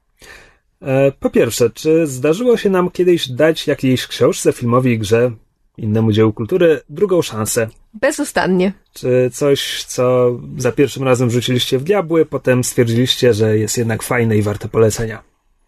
Bezustannie ci się zdarza? Tak, to znaczy, to jest, to jest mechanizm, e, który niestety u mnie miejsce ma e, stosunkowo często, bo nie, mogłam w, w podcaście kiedyś wspominać, że ja mam e, opór przeciwko owczemu pędowi. To znaczy na zasadzie, że jeżeli jakiś film był bardzo powszechnie wychwalany i wszyscy powiedzieli jest zajebisty, to ja bardzo często stwierdzę, nie, nie oglądam, nie ma we wsi. I, I w związku z tym bardzo często, jeżeli potem do takiego filmu usiądę, to mam dość złe nastawienie na zasadzie, że, a, że wszyscy stwierdzili, że jest fantastyczny, więc pewnie jest beznadziejny. I dość często właśnie oglądam filmy albo czytam książki z takim nastawieniem, że a, że na pewno mi się nie spodoba. I zazwyczaj tak jest. I potem dopiero jak wrócę do takiego filmu po pewnym czasie, to się okazuje, że właśnie po prostu mój, mój zły humor rzutował, rzutował na książkę. Poza tym jakby uważam, że nawet dziełom, które się zna i które się lubi, należy dawać drugie szanse. To znaczy, e, ostatnio zauważyłam, że filmy, do których mam bardzo dużą nostalgię i sympatię z, ze swojego dzieciństwa, że lubię do nich wrócić teraz, żeby zobaczyć, czy to, co ja tak pamiętam z taką sympatią, to to jest to, że ten film rzeczywiście był taki dobry, czy to było tylko i wyłącznie to, że mm. takim go zapamiętałam. Więc jakby w ogóle idea drugich szans dla dzieł popkultury bardzo mi się podoba, jest mi bliska. Znaczy tak, ja też tak często mam, że jeśli... Ja czasami po prostu mam tak, że zaczynam oglądać jakiś serial i czegoś się po nim spodziewam, i on y, nie jest w stanie sprostać moim oczekiwaniom, że po prostu na przykład mam ochotę na, y, na inteligentną komedię. Z, tak było z The Big Bang Theory. z The Big Bang Theory na przykład, że zacząłem oglądać The Big Bang Theory no i że to, że, że komedia o geekach i że tam związane z nauką i ten, i tak jak oglądałem i no, to sobie taki sitcom w sumie ten, nie bardzo mi się chce to oglądać. I y, zostanie to w cholerę i dopiero wróciłem po jakimś roku do tego i już wiedząc, że to nie jest inteligentny, to nie jest inteligentny serial, że to jest zwykły sitcom po prostu o, y, o geekach i to też jakby takich stereotypowych geekach i jak już y, z takim nastawieniem do niego podszedłem, to, to już byłem w stanie się dobrze przy nim bawić. Przynajmniej tam przez jakiś czas, bo już teraz troszkę zaniżył loty. I na przykład y, to już nie ten sam mechanizm, ale przy Person of Interest miałem też to samo, że cieszę się, że dałem temu serialowi drugą szansę, po prostu zacząłem oglądać no i no od sobie procedural, fajny, te historie, te historie w każdym odcinku są, y, są interesujące, ale mnie po prostu procedurale zazwyczaj nie bawią tak jak e, seriale z pełną historią. E, w ciągu sezonu i zostawiłem i dopiero później jak przeczytałem, że to się rozwija i wprowadza właśnie wątki, e, wątki sci-fi i że robi się, robi się jakiś ark tak zwany, który, za którym można podążać. To łuk fabularny. Łuk fabularny będzie. Istnieje coś takiego? Ja tego używam. Okej. Nie. No właśnie. E... No co, no nazwa odpowiada temu, co jest. A to jakaś oś fabularna, no nie wiem. Nie, no e... oś jest prostą linią. Łuk to jest właśnie taki, co obejmuje... No dobrze, no. Wór fabularny. Wór fabularny. Wurst fabularny. Jesteś się, kurwa, wór fabularny. Um... Chór wujów, no. No i tak jakby jak się potem się dowiedziałem, że jednak, że jednak warto obejrzeć ten serial, bo jest w nim coś więcej niż tylko ten, no to, to dałem mu drugą szansę i obejrzałem. No to jest zupełnie inna sytuacja, bo to jakby jak skoń... znaczy jak stwierdziłem, że nie chce mi się już dalej oglądać tego serialu, to jak to stwierdziłem, że na zasadzie stwierdzałem, że to jest dobry serial, tylko po prostu nie serial, na który w tym momencie mam ochotę. I po prostu wróciłem do niego, jak się okazało, że już, że do czegoś zmierza. Ja jeszcze mam coś takiego jak druga, pierwsza szansa, czy pierwsza, druga, nie wiem jak to nazwać. Um, bo tak samo jak ty, ty miałeś z The Big Bang Theory, ja miałam z Girls. Mhm. E, swego czasu bardzo ostro zjechałam ten serial po obejrzeniu pilotażowego odcinka, że jakby to nie jest, nie rozumiem dlaczego ludzie to nazywają um, szczytem komedii, dlaczego wygrało tyle nagród i dlaczego jest tak chwalone, bo to jest nieśmieszne, przygnębiające i w ogóle do, do kitu. A, i, I ostro zjechałam ten serial, stwierdziłam, że nigdy nie, do niego nie wrócę, a potem jakby wiedząc już właśnie, jak wygląda serial, usiadłam do niego ponownie i stwierdziłam, że jakby zrozumiałam, że to jest troszeczkę inny rodzaj humoru, że to nie ma być śmieszna komedia, to ma być komedia e, nawet nie wiem jak to nazwać, no taka ona jest szczera do bólu, ona jest po prostu przygnębiająco prawdziwa i w tym mamy od niej znaleźć e, jakby jakiś czarny humor. Jakby mhm. z tym, z takim podejściem to miało sens, ale swego czasu, jak mówiłam o pilotach, to zarzekałam się, że nigdy nie obejrzę Brooklyn Nine-Nine, bo gra tam mhm. Andy Samberg z no Saturday Night Live. Wspominałaś. No tak, a potem serial dostał parę nagród, wszyscy zaczęli mówić, że jest fantastyczny i ja nagle stwierdziłam, no to może jednak ten, wsadzimy, wsadzimy e, dumę w kieszeń i obejrzymy chociaż jeden odcinek i w wyniku tego obejrzałam cały sezon i jestem bardzo mile zaskoczona. Tak, też na przykład czasami po latach zmieniają się gusta i na przykład jak tak oglądałem, jest. czy jak próbowałem oglądać w domu, Władcy, tam w kinie, w kinie obejrzałem Władcę Pierścieni całą trylogię i okej, okay, a potem próbowałem tam obejrzeć drugi raz w domu i stwierdziłem, o mój Boże, no to jest, no, trzy godziny mam teraz siedzieć przed ekranem i patrzeć jak oni łażą. I mnie w którymś momencie znudziło po prostu, po czym wróciłem właśnie no niedawno do tego jeszcze raz, jakby już z lepszym nastawieniem i jakoś też z lepszym nastawieniem ogólnie do fantazy. I do wersji z komentarzem. E, no tak, ale tylko jedną, jedną część. E, I i nagle, nagle się okazało, że się dobrze, bardzo dobrze bawiłem i że to są bardzo dobre filmy i też, i też jakby to, że po latach wtedy na przykład nie doceniałem efektów specjalnych. Znaczy, no po prostu efekty specjalne były i to i były fajne, tylko na tej zasadzie. A teraz, teraz jakby właśnie oglądając to właśnie doceniałem to, jak fajne są e, mechaniczne efekty specjalne, fizyczne, e, w odróżnieniu od wszechobecnego CGI, czego jakby w, wtedy w, zaraz, zaraz po premierze jakby do mnie nie docierało. A ty Krzysztofie, bo myśmy się tak zagadali? No to ja chyba jestem dużo bardziej bezlitosny od was, bo przypominam sobie tylko Buffy, od której się odbiłem przy pierwszym podejściu, jak obejrzałem pierwsze dwa odcinki i musiały minąć ze dwa, trzy lata, że zrobiłem drugie podejście i teraz to jest jeden z moich ulubionych seriali, tak w ogóle, ogólnie, w kategorii ogólnej e, Mistrza Wszechwag. Ale poza tym nie bardzo. Znaczy, ja w ogóle nie mam zwyczaju rzucać książki w diabły. Jak książkę zacznę, to, to skończę prawie zawsze. Mm, więc nie miałem sytuacji, żeby, żeby wracać do czegoś, co przestałem czytać. A filmy. Nie, nawet jak się męczę z filmem, to raczej podzielę go sobie na odcinki 10-minutowe i będę oglądał w takich dawkach i, i skończę, ale jakoś nie, nie wiem, nie wiem, albo to jest moja większa tolerancja na chłam, że nie rzucam niczego, albo jestem bezlitosny i do niczego nie wracam. Nie wiem, na czym to polega. No, po prostu świętą cierpliwość. Może. I to znowu mówię, tolerancja na chłam. Następne... Nie, nie, nie, nie. Tolerancja na chłam zakłada, że oglądasz i ci się podoba. Niekoniecznie. No właśnie. wow, teraz była przestała mieć sens. Dobrze. Wracając do maila Łukasza. E, potem jest pytanie, jakbyśmy podsumowali zakończony sezon seriali. Proszę bardzo, proszę there... przewinąć 20 minut i odsłuchać jeszcze raz. E voilà, there you go. Potem Łukasz pisze, że się odbił od Jamesa Clavela. E, sugeruje dać drugą szansę, a propos. E, I że woli Clive'a Kasslera, którego też poleca przy okazji. Clive'a. Clive'a. Jest napisane Clive'a. Clive'a Kasslera, tak. E... No bo nie ma E, połknęło E. W każdym razie, Mm. O, i potem jeszcze pyta. Mm, na antenie podcastu omawiacie głównie zagraniczne seriale, przede wszystkim amerykańskie. Czy żaden rodzimy serial nie spodobał wam się na tyle, żeby go polecić? LOL, nope. Nope. To jest proste pytanie, prosta odpowiedź nie. Znaczy, nie ma żadnej szansy. Nie, nie, oglądałem aż tak wielu seriali, znaczy słyszałem duże, dobre rzeczy na temat y, tam Czasu Honoru, czy jak to się nazywał, Ekipa, czy nie, nie Ekipa. Ekipa. Ekipa, to z... Y, Agnieszki Holland. Tak.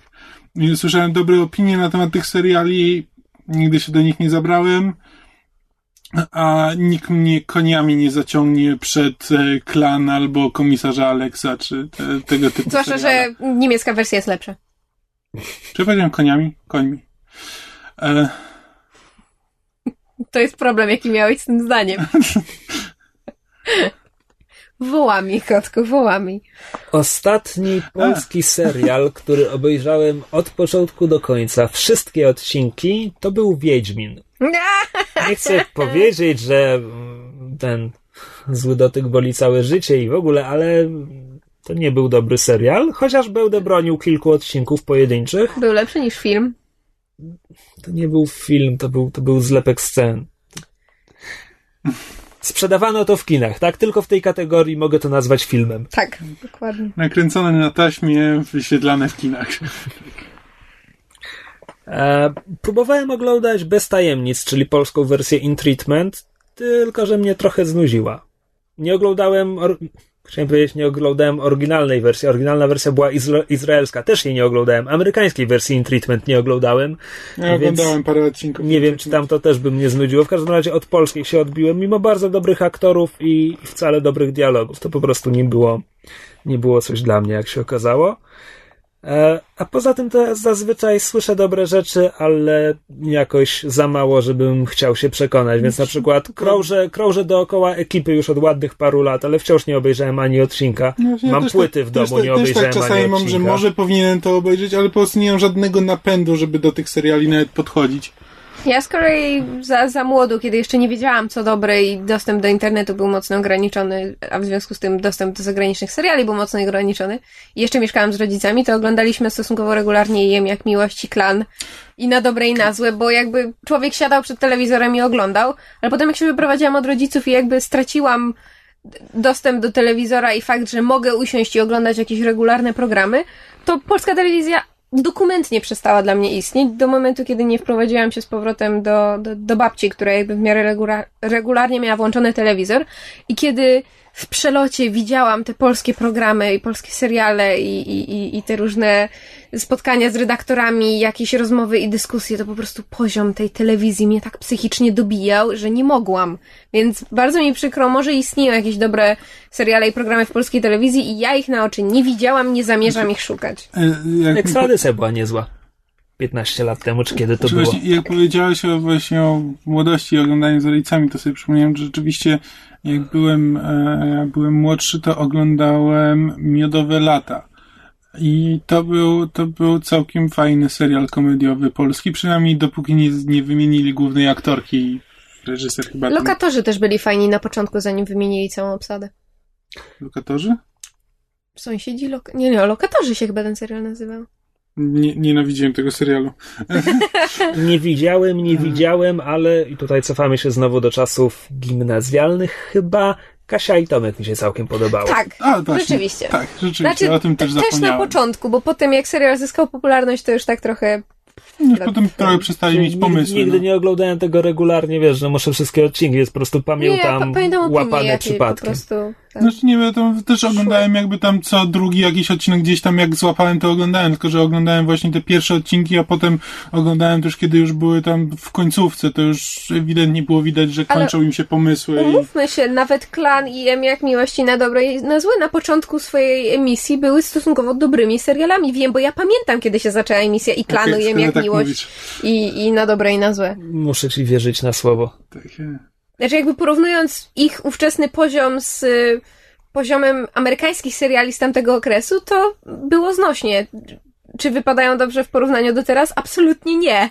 Jakby mhm. nie ma, nie ma nie ma co porównywać, więc jeżeli ktoś lubi polskie seriale, ma jakichś swoich faworytów, super, krzyżyk na drogę, ale tak. nie moja bajka. Nie, po prostu zupełnie mnie nie ciągnie do polskich seriali i nie oglądam.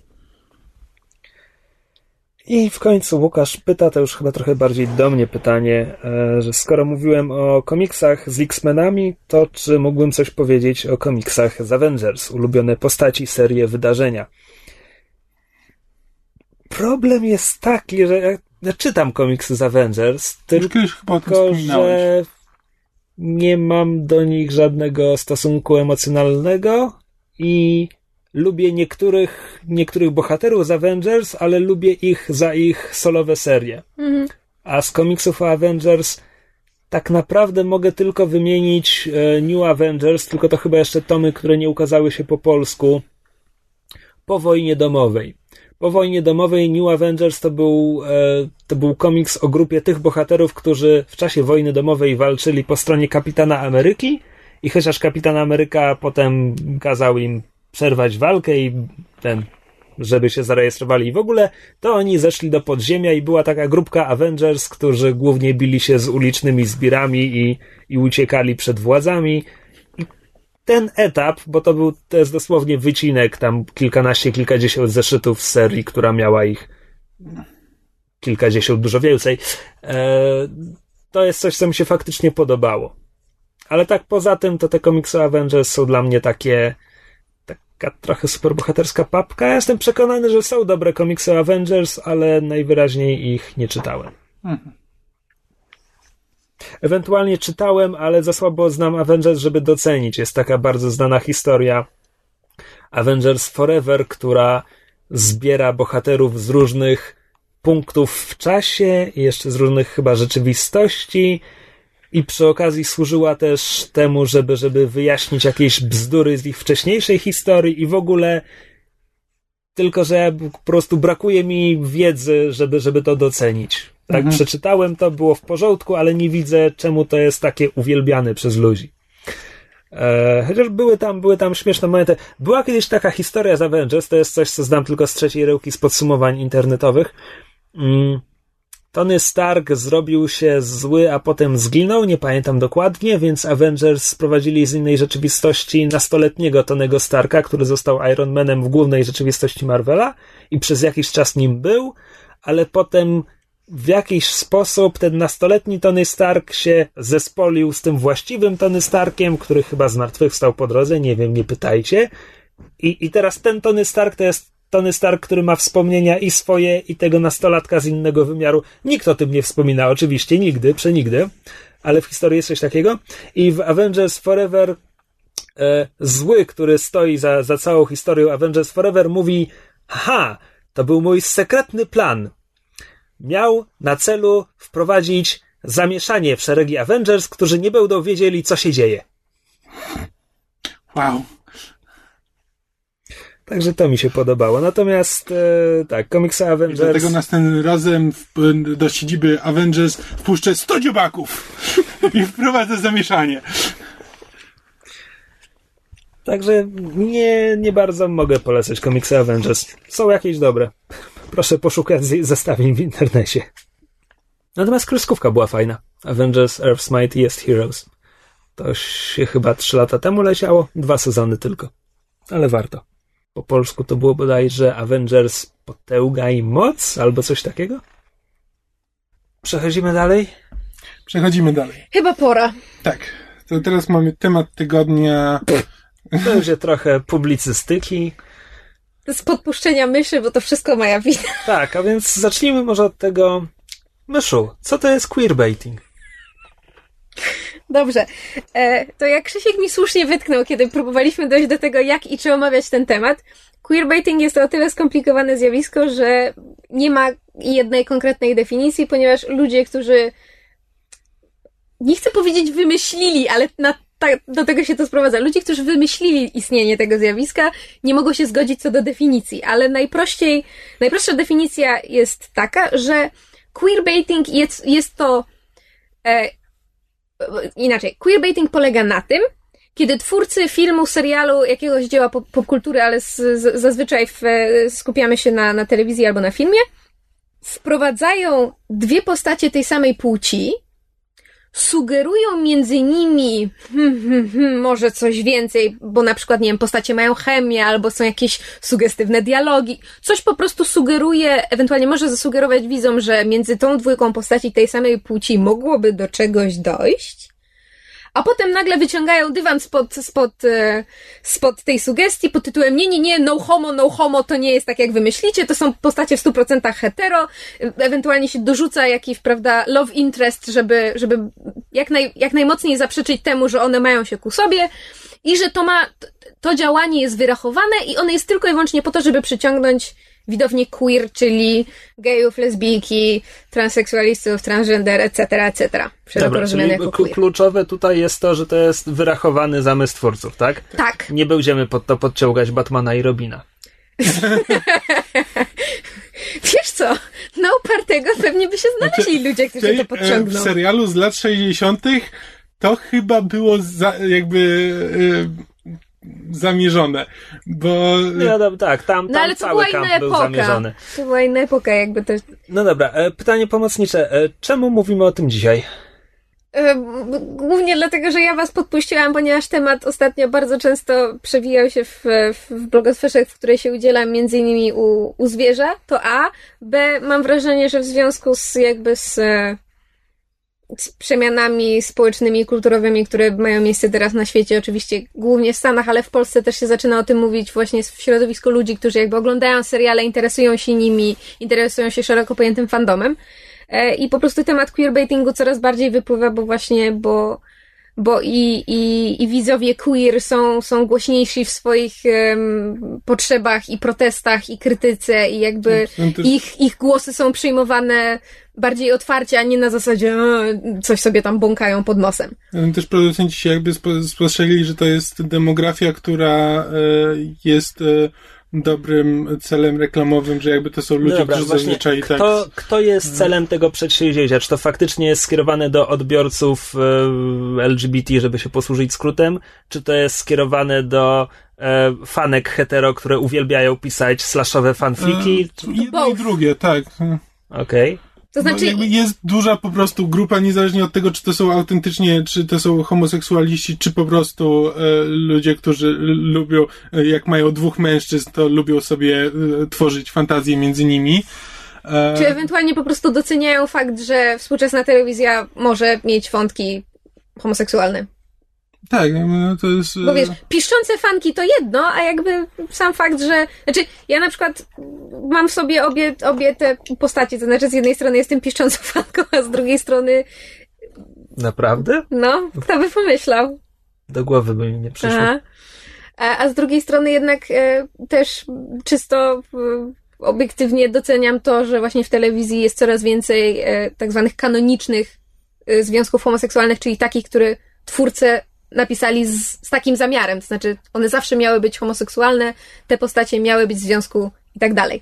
I tutaj właśnie jakby wchodzimy w, w, w, dla mnie sporne kwestie, jeśli chodzi o queerbaiting, dlatego że dla mnie jednym z jakby głównych punktów czy, czy zagadnień tego problemu jest to, że ja uważam, że twórcy mają swoje prawa i jeżeli oni napisali to tak, a nie inaczej, to im wolno. I my, nawet jako fani, nawet jako odbiorcy, nawet jako widzowie, nie mamy wcale takich wielkich praw, jak, jak nam się wydaje, że mamy. Czyli my im możemy pewne rzeczy sugerować i mówić, ale nie możemy żądać. Nie mamy prawo żądać. Okej, okay, czekaj, ale to teraz mówisz o relacji. Czekaj, bo t- tak jak ja zrozumiałem ten queerbaiting, jak próbowałem zrobić jakiś research. Powodzenia to właśnie wyszło mi, że to jest zjawisko negatywne. W sensie, że twórcy wrzucają taki wątek, po czym go przekreślają wyraźnie i że to właśnie ma przyciągnąć tę widownię, gdy tak naprawdę wcale nie daje im pożywki, no bo, mhm. bo ta ewentualna relacja zostaje przekreślona. Mhm. E... Masz rację, tylko że jakby queerbaiting sam sobie jest, jest zjawiskiem negatywnym, tylko czasami z mojego punktu widzenia szafuje się nim na wyrost. W sensie. Że jeśli tylko istnieje chemia między postaciami, e, na przykład dwiema postaciami tej samej płci, to, on, to, to, to, to, już musi jest, być... Już jest postrzegany jako tak. queerbaiting, mimo że jakby są filmy, są seriale, gdzie jakby istnieje między postaciami taka bardzo głęboka i nawet jakby wspominałem, że nawet między na przykład Bondem a jego przeciwnikami, z czego zresztą naśmiewał się i Skyfall, że istnieje taka relacja, która y, jest głęboka i jakby właśnie można ją, jakby ktoś się uparł, to może ją interpretować jako właśnie jakiś y, pociąg seksualny czy coś takiego ale to nie znaczy, że to jest od razu queerbaiting. No dobra, czyli jak internet zarzuca na przykład twórcom Sherlocka BBC queerbaiting, to będzie to przesada? Ech, tu jest o, o, tyle problem, że jakby już abstrahując od tego, że queerbaiting nie ma jednej definicji i jest tyle opinii co ludzi, to w wypadku Sherlocka na przykład um, jest ten problem, że Sherlock Holmes i John Watson od zawsze byli brani za parę. To znaczy, jakby już w czasach, kiedy Conan Doyle to pisał, widać było, że ich przyjaźń jest jakby na, na troszkę wyższym poziomie. I od czasu stworzenia tych postaci. Ale bromans, a nie. Tak, ale od czasu stworzenia tych postaci Różne no właśnie, osoby a, interpretowały ten związek mniej lub bardziej. Ta granica między bromansem a autentycznym romansem jest e, cienka. No to tak Zwłaszcza trochę jakby mówić na przykład o queerbaitingu w przypadku Scrapsów gdzie jakby relacja między JD i jego przyjacielem Turkiem jest ewidentnie, to jest relacja niczym męża i żony, gdzie wielokrotnie serial jakby ewidentnie naśmiewa się z tego, że oni są bliżej ze sobą niż z własnymi partnerkami. Ale robi to z sympatią, tak, z sercem, tak, to nie jest to nie jest, Tak, ale to nie jest... Queerbaiting. Tak, jeśli ktoś by to nazwał queerbaitingiem, to moim zdaniem to jest absolutnie nietrafione. No dobra, i, i dla mnie właśnie relacja e, Sherlocka i Watsona w, Dokładnie. No, w tym wersji BBC jest taka sama. Tak. Dokładnie, no ja też ja tak też uważam, się z tym zgadzam. Prostu... W pierwszym i w drugim sezonie tak. Tylko, że potem dochodzi do tego warstwa um, jakby twórców, którzy zdają sobie sprawę z tego, że operują postaciami, które od dłuższego czasu mają taki bromans, ale hmm, może coś tam jeszcze istnieć, zwłaszcza współcześnie, jak się weźmie pod uwagę właśnie całą otwartość na, na, na wątki homoseksualne. I twórcy jakby wiedzą też, dla kogo tworzą serial. To znaczy, oni wiedzą, że to jest, że, że, że ten serial ma pisz, piszczące fanki. Więc kiedy w pierwszym i drugim sezonie są żarty pod tytułem, że e, Sherlocka i Watsona bierze się za parę i Watson się tak strasznie szybko, e, prawda, e, nastrasza i bulwersuje, że nie, nie, nie, ja nie jestem gejem, dla mnie to, to jest jakby normalne. To znaczy, jakby nie dochodźmy do, do, do, do skrajnych zachowań i skrajnych momentów pod tytułem, że facet nie może powiedzieć nie jestem gejem, żeby nie, natychmiast nie zostać oskarżonym o homofobię. No bo jakby w pewnym momencie queerbaiting się do tego sprowadza. Ja jeszcze też... Yy, yy wielokrotnie, jeśli nawet jest y, chłopak i dziewczyna, którzy nie są parą, a na przykład, nie wiem, ktoś powie, że o, z, jaka ładna z was para, no to pierwsza reakcja będzie, ale nie, nie, nie, nie jesteśmy parą, bo jakby człowiek, człowiek automatycznie jakby się broni, że, bo to jest taka, taka relacja. No tak, no człowiek ma prawo do samookreślenia, no nikt nie będzie boi. na niego wmuszał nieważne jakich określeń, ma prawo się bronić i nie musi w tym być złego zamysłu. Jakby to, że John Watson się broni przed byciem nazwanym gejem, to nie jest przejaw homofobii. Tak, szczególnie, że na przykład, ja też jakby to, że tam te podteksty istnieją, to jakby też jest naturalne, bo to są, bo to są, jest dwóch mężczyzn, którzy nie potrafią bez siebie żyć. Jakby to Mieszkają jest razem temat, i tak, temat, oni, się, oni się dopełniają i, i jeden bez drugiego nie potrafi sobie w życiu poradzić. Więc tam jest, to jest bardzo głęboka więź między nimi. Tak. I można ją odczytać jako, e, jako właśnie podtekst homoseksualny. Ale nie trzeba, no jak ale, ktoś nie chce, to nie musi, ale naprawdę. tak, naturalnie też y, nie musi być wcale. I to w pierwszym i drugim sezonie, a potem pojawia się problem trzeciego sezonu, dlatego, że przy trzecim sezonie Sherlock osiągnął już na tyle fan following, czyli jakby na tyle stał się popularny i na tyle zebrał e, fanów i fanek, że twórcy zrozumieli z czym igrają i jak to wykorzystać. I już trzeci sezon jak najbardziej może być oskarżony o queerbaiting, bo tam to osiągnęło po prostu um, specyficzny poziom, a poza tym właśnie jest to, że twórcy nabrali świadomości tego, z czym, z czym igrają i zaczęli to robić moim zdaniem z wyrachowaniem. Ale jeszcze wracając do tego, co Kamil mówił a propos JD i Tarka i właśnie jakby od dlaczego mi queerbaiting e, wydaje się często zjawiskiem na wyrost, dlatego że dochodzimy do momentu, w którym każda relacja postaci tej samej płci, nieważne jak, nieważne jak niewinna, wystarczy, że one mają chociaż odrobinę chemii, natychmiast może zostać zinterpretowana przez fanów jako um, sugestia homoseksualizmu, więc kiedy tylko się okaże, że te postacie jednak są heteroseksualne, to natychmiast jest wielki bulwers pod tytułem a queerbaiting, queerbaiting. Tak jak chociażby niemalże w przeciągu trzech dni od premiery Maleficent pojawił się, yy, os, pojawiły się oskarżenia o queerbaiting, czy w ogóle wątki queer w tamtym filmie. Między, jest, między kim a kim? Między Aurorą a Maleficent. To brzmi głupio. Dziękuję. A ty, a ty nawet filmu nie widziałeś i wiesz, że to jest oglądając głupie. film to jest ewidentnie, jakby ta relacja ma inny charakter. Nie powiem jaki, bo to byłby spoiler, ale jakby to jest ewidentnie dla każdego, kto, no, nie no może nie chcę tak w tak... E, nie no, to, jest, to, to, to nie jest queerness, nie, nie, nie oszukujmy się. Nie chcę tak absolutnych, tak absolutnych terminów uważać, ale jak dla mnie to jest jakby ewidentnie zupełnie inna reakcja. Ten film opowiada zupełnie o czym innym. Jeśli czytamy, jeśli byśmy rozumieli tą relację między Maleficent i Aurorą jako właśnie relacja e, romantyczna, to cała reszta zupełnie nie ma sensu. To cała hmm. reszta filmu y, traci sens.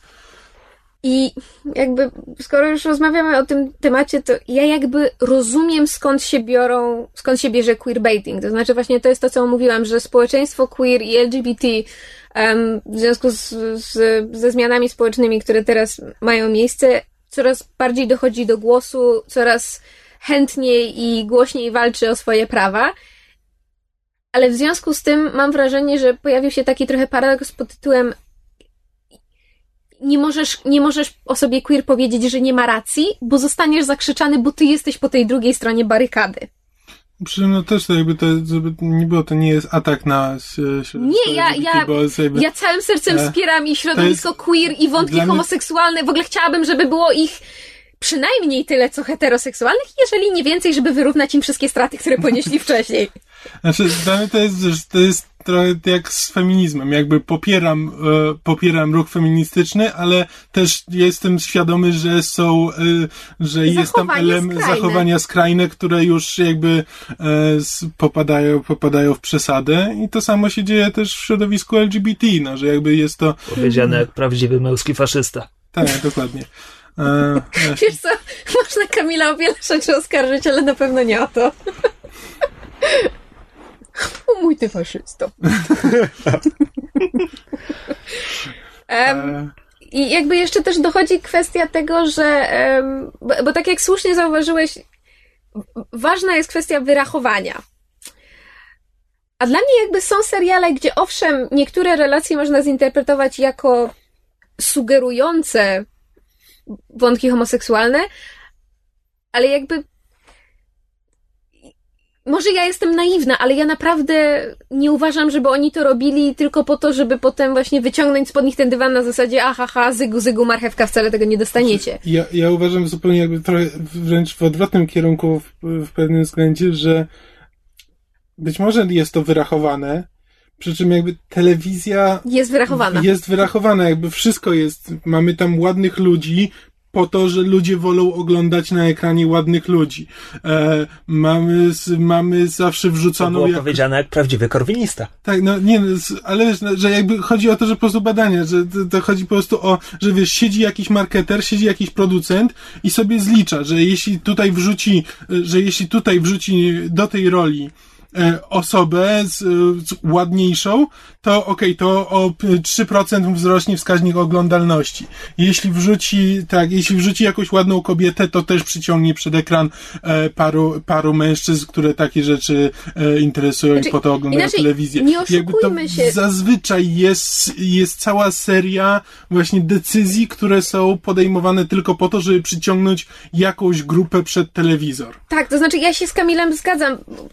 Ja ja, ja mówię o wyrachowaniu w sensie, że siedzi sobie grupka scenarzystów na zasadzie, że oho, ho, to teraz napiszemy chemię między tymi postaciami, ale nie damy tym strętnym gejom, nie, nie damy. No kurwa, naprawdę nie ma czegoś takiego. Autentycznie w to nie wierzę. Homofobia homofobią, ale to się tak nie odbywa. Natomiast zgadzam się z, z Kamilem pod względem tego, że jakby telewizja jest, to jest to, jest, biznes. Gał, to jest, biznes, tak. biznes. I tak samo jak twórca nie będzie e, nie będzie postaci heteroseksualnej, która przez cały sezon, prawda, will they, won't they, czy będą razem, czy nie będą razem, nie będzie nam na przykład mówił, no tak, słuchajcie, w odcinku tym, w sezonie tym oni się zejdą.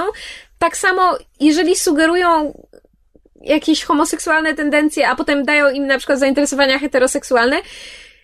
Ja rozumiem, że to może być odebrane jako, jako cios w twarz, ale Anusza Widel, znaczy po prostu dla mnie jedno i drugie to jest Will They Want They, tylko po prostu jedno jest tej samej płci, drugie nie. Znaczy, dla mnie jeszcze jest tak, że tylko chciałem jakby dokończyć tą myśl, że no, jeśli na przykład e, producent decyduje, że okej, okay, to wrzuci, wrzuci tutaj ładną, ładną kobietę, żeby przyciągnąć widzów, tylko chodzi o to, żeby nie przesadzić. Wiadomo, że pewne decyzje są podejmowane, że tylko pewne elementy będą wprowadzone tylko pod, pod publiczkę, ewidentnie. E, I będzie wrzucona ładna kobieta. Tylko nie przesadzajmy, nie popadajmy w seksizm. I tak samo jakby w, z, e, w queerbaitingu jakby będą pewne podteksty właśnie po to, że, które przyciągają e, ludzi, którzy tego typu rzeczy lubią. Tylko żeby właśnie nie było to, nie było to przesadne, boleśnie tak, boleśnie oczywiste, dokładnie. Tak, tak, no dobra, ja muszę powiedzieć słuchaczom, że przez większość tej rozmowy milczę, ponieważ e, definicję zjawiska poznałem wczoraj mhm. e, i nie mam wielu przemyśleń na temat, ale czy będzie queerbaitingiem, bo nie wiem, mhm. szczerze mówiąc. Widz, widzę tanią zagrywkę po prostu, ale nie wiem, czy to jest queerbaiting. E, w serialu, którego nie oglądasz, Arrow, mamy mhm. postać e, Black Canary, o której dowiadujemy się, że jest biseksualna. Dowiadujemy się tego w jednym odcinku, kiedy całuje swoją byłą dziewczynę. I to tyle. I ona potem jeszcze przez parę odcinków jest głównym bohaterem, mężczyzną, męskim mężczyzną. I tak naprawdę wątek kompletnie nie ma znaczy, żadnego ciężko, znaczenia, ciężko nie jest poruszony. Jak się serial zakończy, to może będziemy mogli te, to ocenić, ale do, jak na razie być może ten wątek wróci. Może jeszcze mają jakieś plany wobec niego. No jeśli bo to było jakoś w połowie tego sezonu, prawda? Coś takiego. Ja nawet, przez ja nawet pół sezonu nawet newsa. słowem do tego nie wrócili, to mam pewne wątpliwości. Oczywiście mogą w przyszłości. Znaczy inaczej, e, wiesz co, Krzysiek, e, biseksualizm w, w popkulturze jest o tyle trudniejszym tematem, że właśnie jakby ludzie nie wiedzą, jak go ugryźć, no bo to jest właśnie to, to ludziom się po prostu nie mieści w głowie, że kogoś mogą pociągać i kobiety, i mężczyźni, że jakby, że jeżeli jestem biseksualna i jestem w związku z kobietą, to nie jestem lesbijką, ja nadal jestem biseksualna. Tylko po prostu twórcy nie wiedzą, jak to pokazać a, wiarygodnie, B, tak, żeby ludzie zrozumieli, więc jeżeli wrzucają biseksualizm, to zazwyczaj jest to na zasadzie, a, słuchajcie, niech się pocałuje z kobietą i z facetem będziemy mieli dwa razy więcej widowni, czy coś takiego. Po prostu jest bardzo niewielu twórców, którzy pokazują biseksualizm w, swoich, w swojej twórczości bo chcą, bo wiedzą, bo chcą doedukować, zazwyczaj jest to tanie zagranie. No Ale to jest jakby o to troszeczkę... mi chodzi, że oglądałem tego Arrowa i miałem przed oczyma scenę, która jest tam po to, żeby Black Canary pocałowała jakąś kobietę na ekranie i no, nie widzę jest... niczego tak, więcej. Tak, no to, Właśnie... czy, to, czy to jest queerbaiting? Powiedziałabym, że tak, zwłaszcza biorąc pod uwagę to, że jak sam wspomniałeś, to się pojawiło raz, a potem do końca sezonu nie wróciło. Właśnie tego typu wrzucanie na hama to jest, znaczy to jest, to jest typowy To jest płynna definicja, bo może się za sezon okazać, że jednak ten związek, ten były związek może na kanale ma duże, ma duże znaczenie i jednak tak, zrobili to z, z myślą o przyszłości. A być może zrobili tylko po to, żeby się dwie kobiety pocałowały na ekranie, więc to to jest właśnie, nie da się, to jest niestety zjawisko, którego nie da się ocenić nigdy jednoznacznie. I tak, stąd jeszcze... się bierze ten problem, że niektórzy to oceniają bardziej surowo, inni mniej. Zwłaszcza, że jakby problem też polega na tym, że zależnie jaki serial omawiasz i, i, i jakie postacie i w jakim kontekście, to zależy kogo zapytasz, zupełnie inaczej to widzi. Właśnie to jest tak zupełnie subiektywne zagadnienie, bo na przykład e, jeden z czołowych przykładów podawanych jest serial Once Upon a Time, o którym mogliśmy chyba kiedyś w, w podcaście wspominać. To jest serial, który jakby... Tobie się zdarzało. Tak, na nowo opowiada e, motywy znane z baśni, no i tam jest nasza główna bohaterka i jej odwieczna przeciwniczka, zła królowa, z którą praktycznie cały czas jakiś tam spory wchodzi. No i ona jako główna bohaterka i ta zła królowa jako główny bohater negatywny bardzo często ścinają się na ekranie i mają rzeczywiście świetną chemię. Ścierają? Ścierają, ścinają, ścierają, dziękuję. Ścierają się na ekranie i rzeczywiście mają dobrą chemię, ale dla mnie to jest chemia pod tytułem główny bohater, główny przeciwnik. Ja jakby, ja wiedziałam, że fandom widzi w nich parę lesbijską, ale jakby ja tego tak nie czułam, Kamil zresztą też nie. I właśnie to jest... Ja, ja, tutaj, ja nawet przywołałem Coriolanusa, gdzie też jakby ciężko powiedzieć, jeśli jest pocałunek między właśnie e, z wrogami, który e, przypieczętowuje ich nowy, e, ich sojusz, to, to to nie jest, to, to nie jest podtekst seksualny, to jest jakby, to jest bardzo, bardzo głęboka więź. E, tak, i szacunek, podziw. Tak, e, i właśnie też w wielu filmach jest tak, że ta relacja między, co już, już wspominałem na początku, że relacja między głównym bohaterem a jego przeciwnikiem wkracza właśnie w taki, mm, e, w taki obszar, który można, można rozumieć dwuznacznie. E, ale to jakby wynika po prostu z tego, że to są bardzo, bardzo głębokie emocje, które nimi szargają, kiedy, e, kiedy się ze sobą ścierają. No. no właśnie, queerbaiting to jest taki temat, gdzie każdy ma swoje zdanie i jakby Czyli podsumowując, definicja jest płynna, nikt nic nie wie, ale coś jest na rzeczy. Tak, no po prostu to znaczy, jest... na, na pewno to, to, zjawisko istnieje. Jakby na pewno byśmy nie powiedzieli, że queerbaiting nie istnieje w ogóle.